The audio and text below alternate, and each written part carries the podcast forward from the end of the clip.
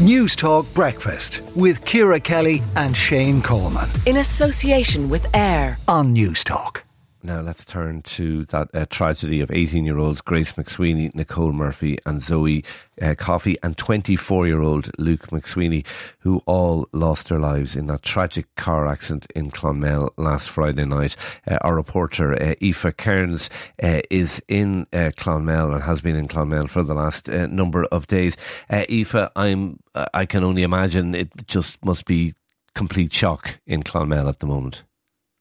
Absolutely, a town very much still coming to terms with the loss of four of its young people here in Clonmel.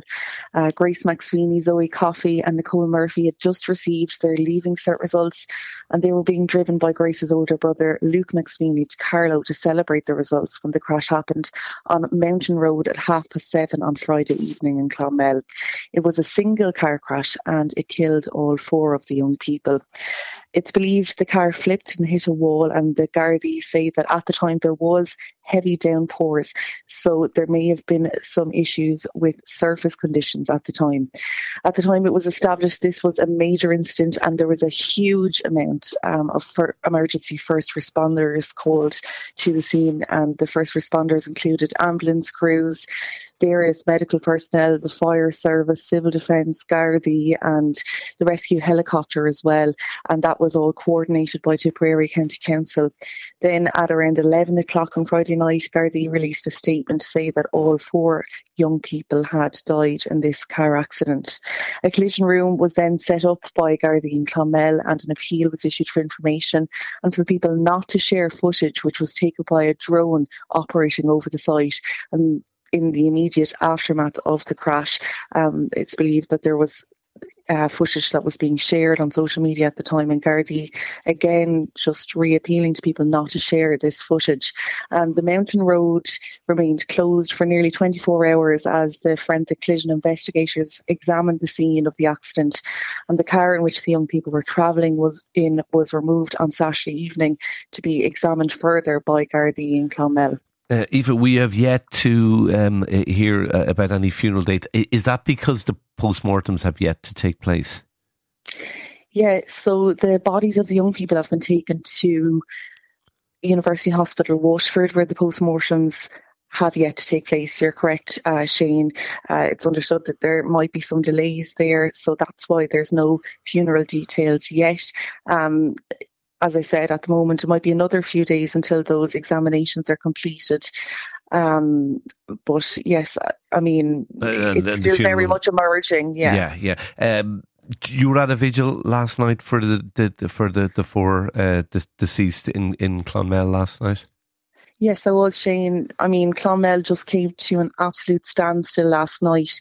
Thousands gathered at the Kickham Plaza. Um, at, at, the, at the very beginning, it was believed hundreds, but confirmed thousands uh, gathered at the Kickham Plaza to remember Grace, Luke, Zoey, and Nicole.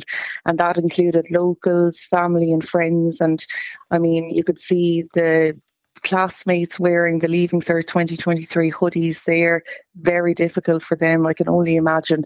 Um, the vigil included music, prayers, words from the local clergy and the mayor of the town, Richie Molloy. He described the past few days as the biggest tragedy to ever hit the area in his living memory anyway.